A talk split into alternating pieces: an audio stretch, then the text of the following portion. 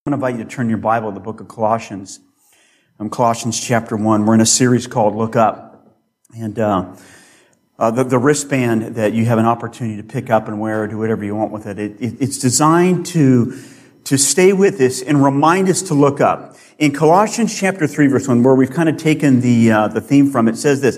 It says, since you've been raised with Christ, because, because of who you are, because of your faith and your trust in Jesus, because of that, you need to look up. Set your, your heart and your mind on the things above. In other words, no matter what's going on in my life, where am I might find myself, I, I want to look up to who Jesus is and what He's done for us, because He's going to be right there with us and He's going to help us. And last week as we gathered together, I tried to get us to physically look up to God's creation. So I, I showed you a couple of pictures. I showed you a picture of the, of the Milky Way in a, a spiral galaxy. And we looked at um, Glacier National Park. We looked at some other things to, to remind ourselves that because of who Jesus is, because he is our creator, because he is our sustainer in life, that we can look up to him and we can trust him for who he is and what he's done for us. And, that's why Paul says in Colossians chapter 1 verse 15 about Jesus, he, Jesus, he's the image of the invisible God. In Colossians chapter 2 verse 9, it says this, For in Christ all the fullness of deity dwells in bodily form. So what Paul is simply writing to the people of Colossae and reminding them about is, listen, when you've seen Jesus, you've seen God. He is the Messiah. He's the one who's come to offer himself as a sacrifice for our sins. And what we can do is we can absolutely put our faith and trust in him and look up to him anytime. And that's what he's reminding these people and he's reminding us in our text this morning. So what I want to do is I want to begin this morning and I want to show you one last slide. Actually, this is supposed to come at the end of last week. Uh, but because I got way too many notes and I was just all over the place, um, I, I, wanted to bring it back this week. And, and this is what this is. This is an ichneumon wasp. All right. And this wasp has two nasty habits. First thing it does is it stings, it stings people and that doesn't feel good. But the other thing that it does is, is the mama wasp will find a caterpillar or will find an insect. It will find something that the mama wasp will go and then it will grab that caterpillar insect and then inject little eggs inside the, the abdomen of a caterpillar over another insect. And obviously, as those eggs are in there and as the eggs grow and as they begin to expand, they begin to eat up the caterpillar or the other insect and basically take its life. And you're sitting there going, wow, that's, that's a great story right before lunch. that, that, that, that's really appealing. But listen, that, this wasp is important theologically and historically, as one man said. Charles Darwin the creator of evolution and the natural selection, Charles Darwin looked at this wasp, looked at what this wasp did, and drew a conclusion about life and also about his understanding of the nature and the character of God. This wasp was pivotal in his understanding of natural selection. And let me put the quote up here. This is what he said, Charles Darwin, natural selection, evolution. He said this. I own that I cannot see as plainly as others do, and as I should wish to do, evidence of design and beneficence on all sides of us. There seems to be too much misery in the world. I cannot persuade myself that a beneficent and omnipotent God would have designedly created this ichneumonidae with the express intention of their feeding within the living bodies of caterpillars or that a cat should play with a mice. In other words, he said, listen, I can't look at this and, and, come to the conclusion that something is good. This is wrong. There's something bad about what's happening here. And I can't draw the conclusion that somehow God created this. If God is such a good and wonderful and loving and caring God, what's the deal between the wasp and these caterpillars? What's going on here? If Jesus is the Lord of creation, as we affirmed last Sunday, What's the deal between the caterpillar and the wasp and all of the stuff and misery that we see going on around us? And I would imagine maybe some of us have thought the same thing. Yeah, I get it. What's the big deal? Why do we look around and see in the city of St. Louis seven shootings in a matter of five hours? Why do we look around and see that? Why do we look around and see all the, the yuckiness and the messiness and why do I look at my own life and sometimes see the yuckiness and the mess of my own life, the way that I treat other people, some people close to me. Why, is there this thing going on inside of us? And, and I think we would probably agree with Darwin. We look around and we see so much reason or so much misery in the world. We would agree that there's a brokenness of life. There's a brokenness in the world in which you and I live in. There is brokenness in the world. And there is a sense of loss. There's a sense of pain and suffering that comes with this. And there is a reason for the brokenness. And what we're going to see in our text this morning in Colossians chapter 1 verse 21, Paul's going to say, listen, there is a reason for that. There's a reason for the death. There's a reason for destruction. There's a reason for this cycle of pain and suffering that we see. Colossians chapter 1 verse 21. Notice what Paul writes. I'm going to put it on the screen. He says this, once you were alienated from God and you were enemies in your mind because of your evil behavior. Our world is marred. Our world is in this cycle of pain and suffering because of Adam and Eve. Adam and Eve said, listen, you know what we're going to do? We're not going to listen to what God says. We're not going to listen to the instructions. We're going to go off and we're going to do whatever we want. We're going to rebel against God. We're going to partake of the fruit. And from that particular moment in time, we have been in a state of alienation. We have been an enemy of God. We have been in absolute rebellion against God. We don't want anyone. We don't want God telling us how we can live our lives. We're alienated. We're enemies of God because of our evil behavior. It means this. I'm at war with God. I'm at war with God. In my heart of hearts, I'm at war with God. The prophet Isaiah said this, a great description. Probably describes me, probably describes you. Isaiah 59 says this, but your iniquities, your sin, have separated you from your God. Your sins have hidden his face from you so that he will not hear you. That's what sin does. It it separates us from God and it separates us from people and family and friends. That's what sin does. It ruptures and breaks relationships. And we need someone else to come alongside and say, you know what? There's a different way for you to live because I've done something for you.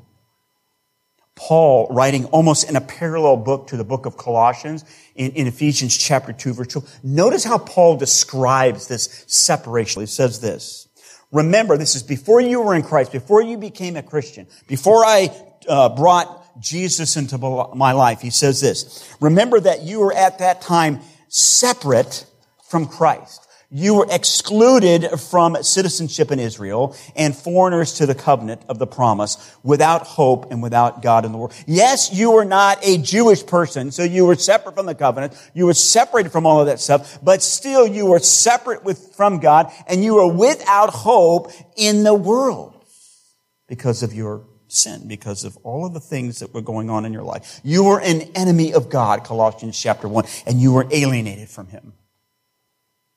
You believe that about yourself before Christ? Somebody, I'm, I'm driving in the office on Highway 70 and I could see the cars, the police cars lined up. Um, and, and you know what they're doing. They're catching speeders. And they had a couple of them here. Then they had a couple of them uh, further up. And I'm like, okay, what they're doing is people are driving and they're getting past the first two thing and they're clean and then they're going to go on and catch them a little later. So I come through, get almost to, um, to the church and, and I'm in the far right hand lane and I hear, woo, I hear the sirens going off. I look in my rear view and I see lights. Now, I'm not speeding, all right? Don't, don't think that. And I look in the far left-hand lane, and there's a cop car chasing another car. And then here comes three more cop cars chasing them down. And I'm thinking to myself, I mean, they're weaving in and out of traffic. I'm thinking, here's somebody who's made a conscious decision to run from the police rather than pull over, stop, and give them the information. There's this sense of rebellion against authority, and you and I are not any different. We are in rebellion against God. We are alienated from Him. We are enemies of Him because of this thing called sin that lies deep within us. I have my own sin nature, and then there's this, this being, this evil being called Satan. He's called the prince of the power of the air. There's this realm of darkness. There's this place of darkness in which we live that's out there. So there's my own sin nature. There's this realm of darkness of Satan. And all of that comes upon us to get us to rebel and do what we think is best as opposed to submitting our lives to God. And because of that, the Bible says this, the entire world, world is in a cycle of decay and death and destruction. That's why the wasp does what it does. Because sin has so devastated not just our own life, but the whole created order of things. That's what Paul is saying, that we are enemies of God. Romans chapter 8 verse 22. Notice what it says about creation, about the created order. It says this, for the creation was subjected to frustration. Death and decay, frustration are in the created order. Why? Not by its own choice, but by the will of the one who subjected it. Because of our sin, God brought the curse upon the earth. In hope that the creation itself will be liberated from its bondage to decay and brought into the glorious freedom of the children of God. We know that the whole creation has been groaning as in the pains of childbirth right up to the present time. What Paul is simply saying is, listen, the created order has been so affected by the curse that even creation is groaning and longing for the day that it will be released from this curse of death and destruction. We read it all the time in the news about how our creation is slowly going downhill. Death, destruction, decay is a part of the curse. And God's going to do something about that. And so what Paul is writing to the people of Colossae, and he's telling them this. Listen, what you need to understand that Jesus is in the very image of God. He's the creator. He's the sustainer. And he entered into this broken world in his humanity. He came into this broken world in order to bring about something called reconciliation. He's come to reconcile us to a holy God so that you and I might become part of the body of Christ. We might become part of the church and we might be a part of a new community. We are a new community with Jesus as our Savior. And that's why it's so incredibly wonderful to come and sing with you and to lift our voices in praise to who God is, is a community of faith. So I've given you the background of where we're at. Colossians chapter 1, verse 18. Let me read our text. By the way, remember, this is the word of the Lord. Paul writing to the people of Colossae. Remember, Paul's in prison. He's writing, the 1300 miles away. He's writing this letter to them. And he's saying, okay, here, let me focus on Jesus and he is the head of the body of the church. He's the beginning and the firstborn from among the dead, so that in everything he might have supremacy. I just got to stop and just say, is Jesus displaying his supremacy in your life, in my life? He should be. That's what this is about. For God was pleased to have all his fullness dwell in him, and through him to reconcile to himself all things whether things earth, things in heaven, by making peace through his blood shed on the cross. Verse 21. Once you were alienated from God and were enemies in your minds because of your evil behavior. But now he has reconciled you by Christ's physical body through death to present you holy in his sight, without blemish, and free from accusation. Wow. All the yuckiness, the, the stuff, the crud in my life just this past week. I've been forgiven because of who Jesus is and what he's done in reconciling me to God. Man, you should be grateful for who Jesus is and cleansing us. He says this in verse 23, if you continue in your faith, established and firm, not moved from the hope held out in the gospel. This is the gospel that you heard and it's been proclaimed to every creature under heaven, and of which I, Paul, has become a servant. So let me pray, and let us just jump into this. Father, thank you for your word. Father, thank you for the beauty of who you are and what you've done for us. Thank you for the cross. Thank you for the beauty of Jesus coming to this earth, living on this earth, and offering himself as a sacrifice for sin. Father, I ask that you would simply open our eyes, that we would see wonderful things from your word this morning. Father, I ask all of these things in the name of Jesus. Amen. So what I want to do is this. I, I believe that this text is going to remind us that God is forming a new create, uh, a, a, new creation. He's called the church, the body of Christ. Jesus is the Savior. He's the ultimate one, and we're to submit our lives.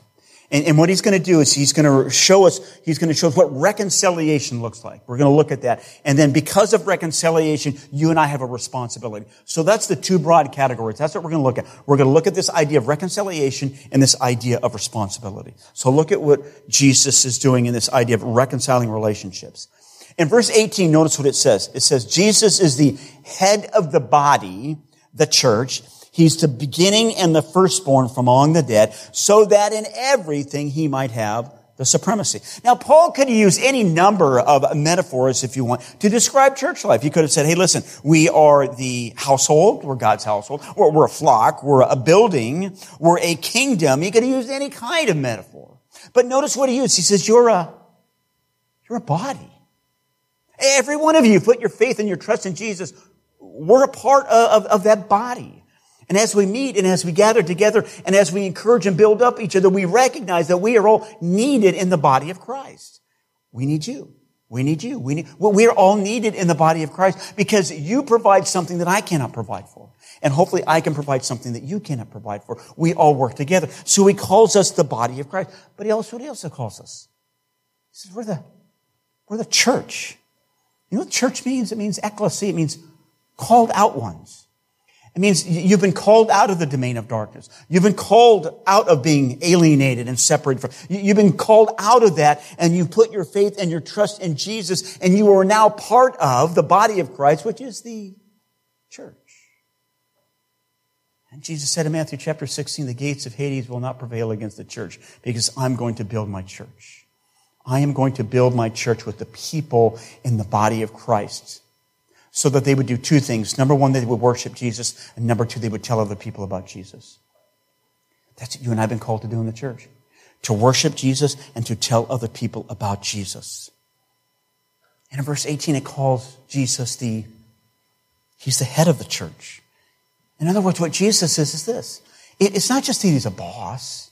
He's not at the top of the rung of the ladder. What the Bible says about Jesus is this, that he's the source of life for you.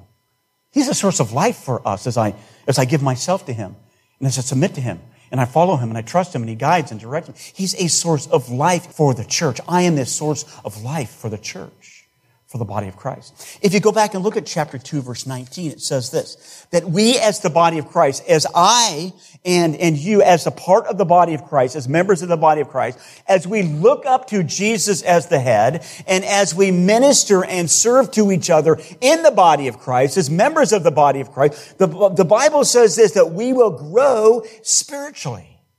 In other words, I need to be looking up, you need to be looking up, and we need to be looking to each other how we can build up and help each other in the body of Christ so that Jesus would be honored and glorified in all that we say or do. So that Jesus would have supremacy in all that we would say or do. Listen, there's no beginning of the church without Jesus. There's no, there's no life in the church ultimately without the resurrection of Jesus.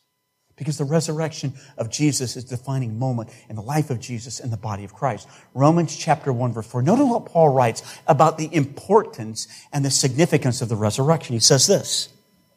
And through the Spirit of holiness, Jesus was declared with power to be the Son of God by his resurrection from the dead.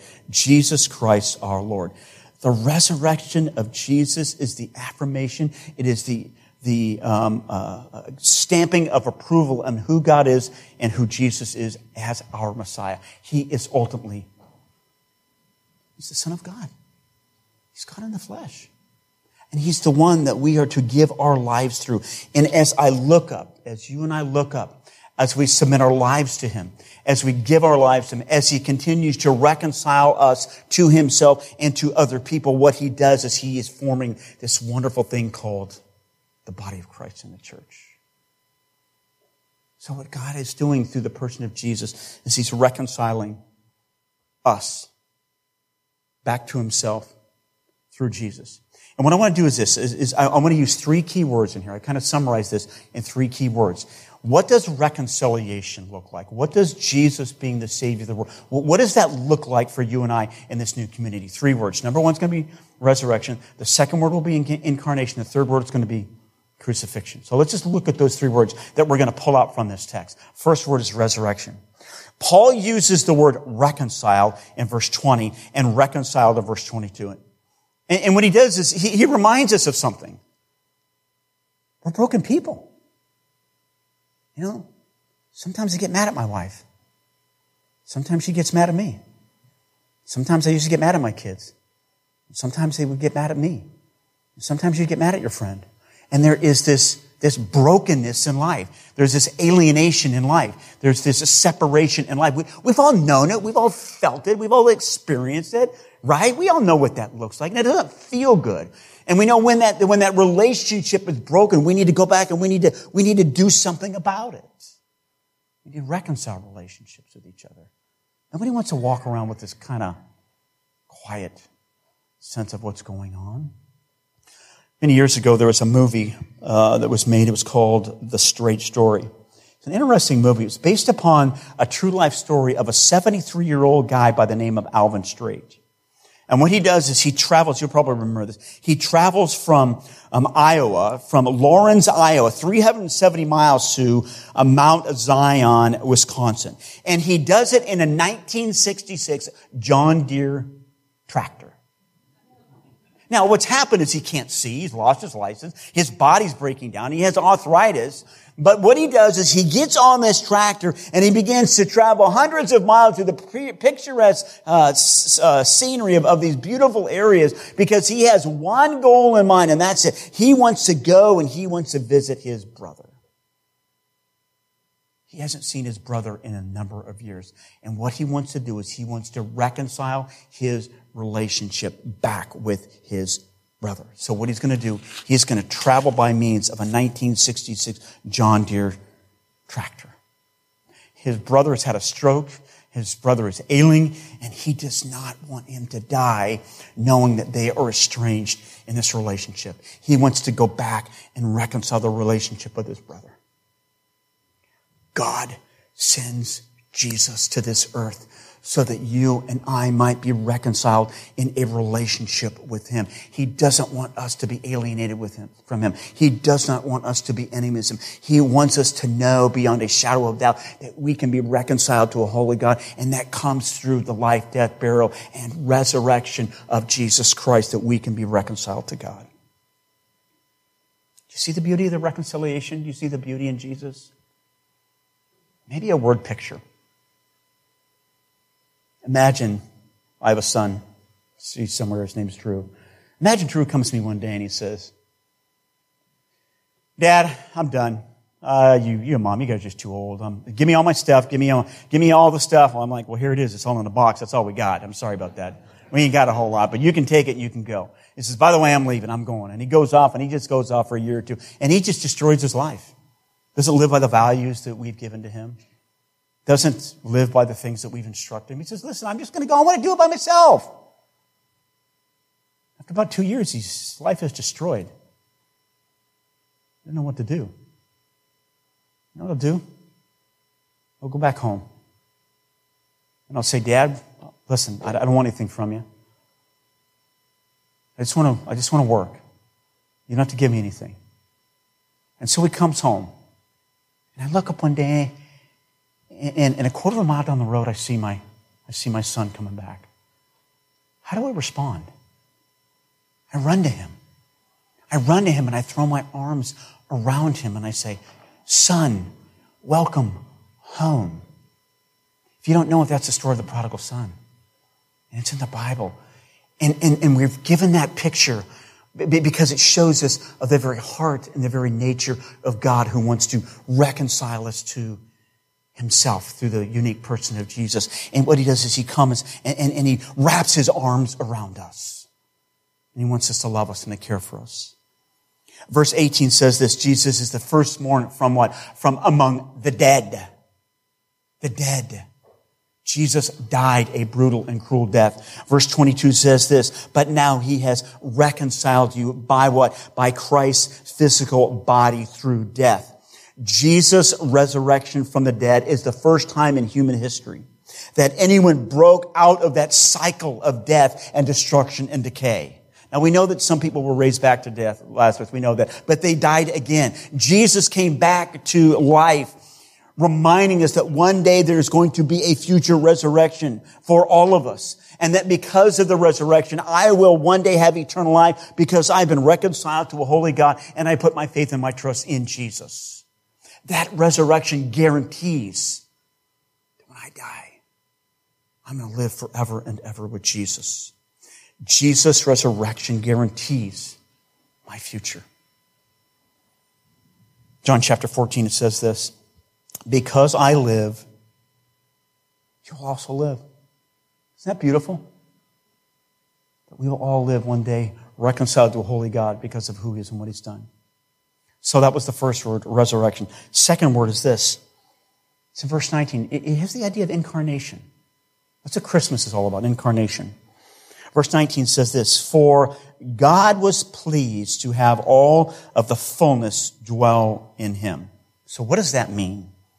That the, the full nature of who God is, God in all of his fullness, dwelt in the unique person of Jesus Christ, the wisdom of God, the, the, the power of God, the, the, the, holiness of God, the, the perfection of God, the beauty of God dwelt in the unique person of Jesus Christ. And then he leaves the unity of being in glory with, with heaven. Jesus leaves that glory in the book of Hebrews. It says that, that God had prepared a body for him, a body that would come and live and then ultimately offer himself as a sacrifice on the cross for our sin. That's what we have in Jesus. Jesus comes to live among us and to give himself to us. And what Paul is simply affirming here is that all of the fullness in Jesus dwelt upon this earth. Imagine that.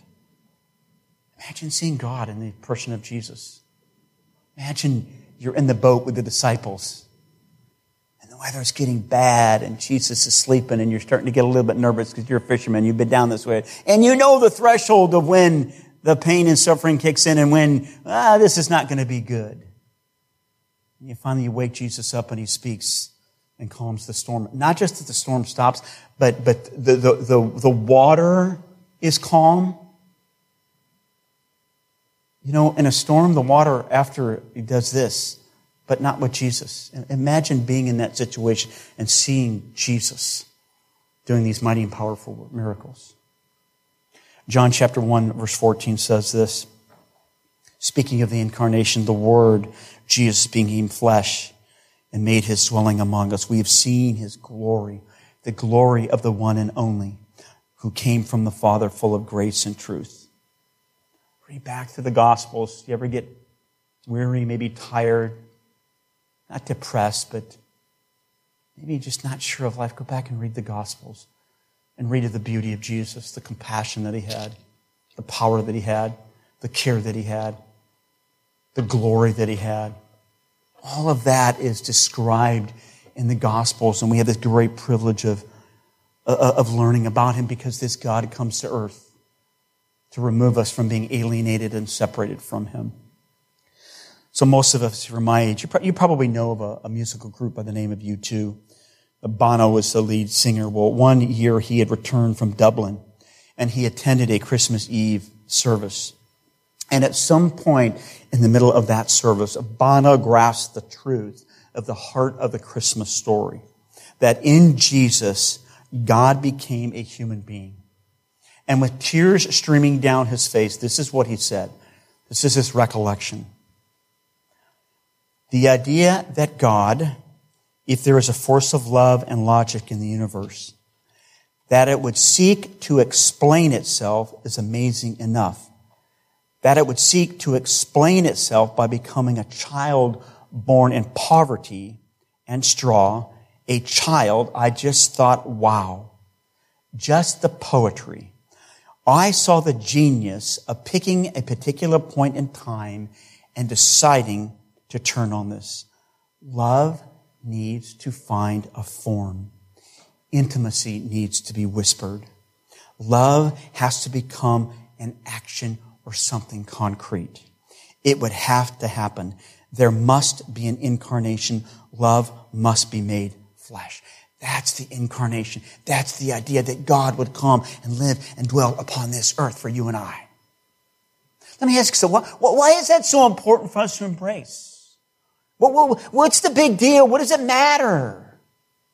I think it does matter for a couple of reasons. In order for you and I to renew our lives and for God to renew all of creation, God didn't just push a button. He didn't wave a magic wand. He didn't say a magic word. That's not the way love works. Love does what? Love shows up. Love stands at the doorstep. Love does the hard stuff of life. In a marriage relationship with raising children in, the body of Christ, love simply shows up and does the hard work. And that's what God did. He showed up and he did something about it. And he did something powerful about it. And, and, and if this God who loved us so much, who came to display the, the full measure of glory and truth showed up, how much more does he love and care for you and I? If God can do that for other people, why can't He do that for you and I? In spite of our alienation, in spite of rebellion, God comes and says, Will you, will you trust me with your very life? Listen, I don't know what you're going through right now. I don't know what difficulties and challenges are there. Jesus loves you. Jesus cares for you. He wants you to simply trust Him wherever you would find Him. That's the incarnation that He comes. So we looked at incarnation, we looked at resurrection. The last thing I want to look at is this crucifixion. Look at verse 19 and 20. Crucifixion. We're talking about reconciliation. We're reconciled through the resurrection. We're reconciled through the incarnation, and we're reconciled through the incarnation on the crucifixion. Look at verse 19. For God was pleased to have all his fullness dwell in him, and through him what? To reconcile to himself all things. Notice what he says. Whether things on earth things in heaven by making peace through his blood shed on the cross. How does your reconciliation come? How does my reconciliation come? It comes like this. Through a brutal death of Jesus on the cross. God comes to the earth with the express purpose of going to a cross and offering himself as a sacrifice for sin. Think, think the summary of this text that Paul is writing to these people. Think through the summary of verses 15 through, through 20. Let me just remind it to you. Notice what it says. It says, first of all, Jesus is God in the flesh. He's the firstborn. He's the exalted one. He's the creator. He's the sustainer of the whole universe. He has supremacy in all things. He's come to reconcile us back to a holy relationship to God. He's come to what? Bring us peace. And how does all of that happen? Through blood a cross. God dies on the cross for my sin and for your sin. Blood is what, it, it's, listen, it's not a little boo-boo. It's not a little mark. It's, it's, it's, the, it's, it's this blood being poured out, crowns being forced upon his head thorns and, and blood flowing. That the cross is a picture of what? Humility and mocking and people spitting on him. God and that's what he's done in the crucifixion so that you and I might be reconciled to a holy God and brought into this wonderful, beautiful picture of what? The new community. Do you see people around you as being part of the new community, beautiful body of Christ, members of each other? That we love each other, that we care for each other, that we support each other? So you, you notice I've got a couple of friends here, and uh, We've met on Thursday mornings for, for years, and a lot of them have been a part of that. And we meet almost every Thursday morning. They're some of my closest friends. And they're part of the family of God. They're part of the body of Christ. I say that to remind us we all need that. Every one of us needs that. We need to be in, in a close connection with others to help us to grow and to mature. And that, that's what it means about, about being part of the body of Christ, that we come into a sacred place here the church. One theologian said this. He says about, this text, Paul does not exult in some heavenly abstraction. The poem's second strophe, what he's saying about the second line, the second major line of this, uh, of, of, this tech, text, the, the poem's second strophe brings about the cosmic, brings Christ's cosmic reality down to earth where blood flows from a body sprung on a cross. It, it brings it down to the reality that God comes and suffers for us. N.T. Wright said this, the death of an obscure Jew, Jesus, on a seemingly God-forsaken hill in the backwater of the Roman Empire attracted no notice from the historians of the era, but it was the event that reconciles heaven and earth to us. Isn't that awesome? Listen, I can't be estranged from you. You can't be estranged from me. We can't. Because the Bible says that He's reconciled us.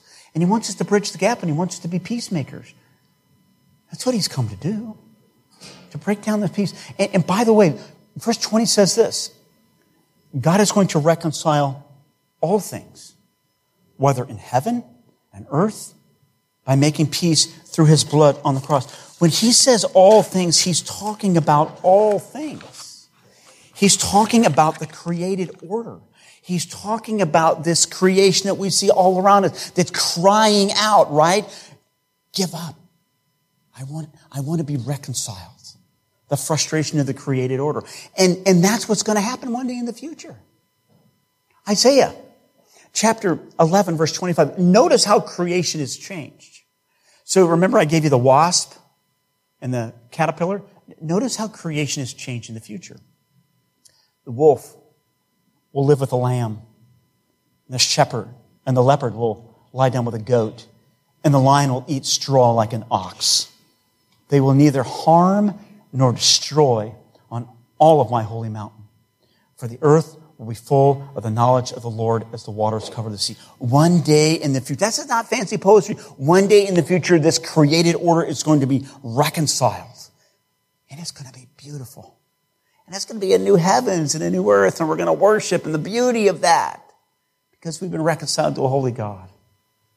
Isn't that awesome? Revelation 21. Hear the word for some of you. God will be with them, and He will be their God. He will wipe every tear from their eyes. There will be no more death, no mourning, or crying, or pain. I can't wait for that day. No more death, no mourning, no crying, no pain. Jesus conquered it all by going to the, to the cross and the resurrection. Okay, so I'm basically done, but I want to draw this to conclusion. Three things for us to think about, three things from this text for us to consider from verse 23. How do we look up? How do we incorporate this into our lives? What is our responsibility? Look at verse 23. It says this, if you continue in your faith, established and firm, not moved from the hope held out in the gospel.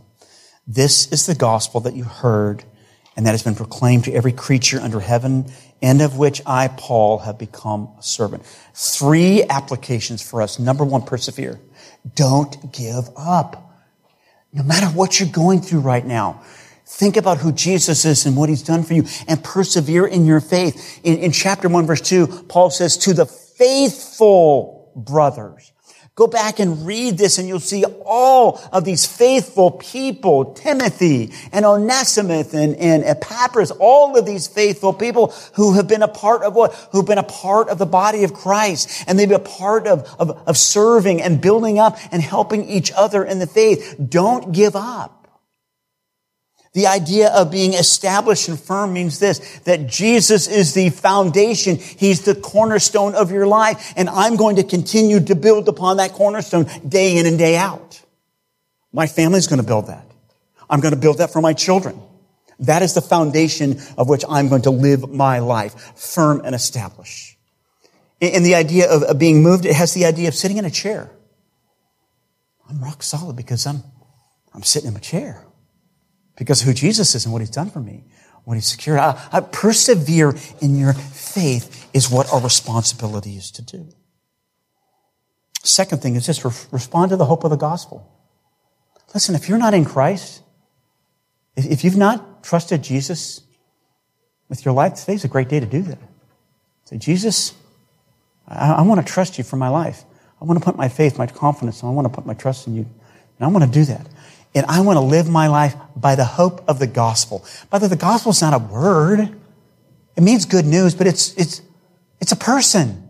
Life, death, burial, resurrection of Jesus, all of who he is. Respond to the gospel, and you and I need to continue to respond to the gospel every day. Live out the gospel every day. So we persevere, we respond. And number three is this proclaim the gospel. Proclaim it. The ecclesia, the church, has been called out to honor, glorify, worship Jesus, and we've also been given the task, the responsibility to tell others about Jesus. Proclaim the gospel. That's how they heard. We think that Epaphras showed up. Paul didn't go there. Epaphras showed up in Colossae. By the way, let me tell you about this guy by the name of Jesus. Can I tell you about this guy by the name of Jesus? And how he's reconciled us in a relationship to a holy God? Can I tell you about him? And from, that beginning, the church began to grow and probably went from Colossae to Laodicea and Hierapolis in these three areas down there because people began to, to proclaim the message of Jesus.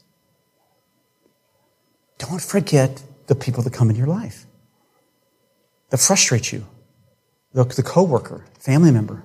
Man, we are all, you and I are all around people who need to be hearing about Jesus. And I want to invite you, let's not forget to proclaim the message of Jesus. So you've been reconciled to a holy God because Jesus is the Savior of this new community called the church. And it's all because of uh, the resurrection, the incarnation, and the crucifixion of Jesus.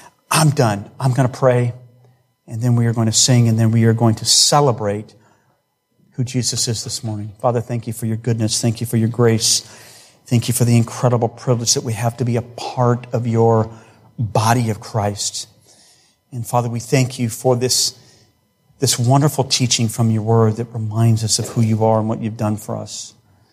Father, I thank you that I have the privilege of sharing this morning with my family members and friends, and I pray your special blessing upon them. Father, let us sing and celebrate your goodness. In Jesus' name, amen.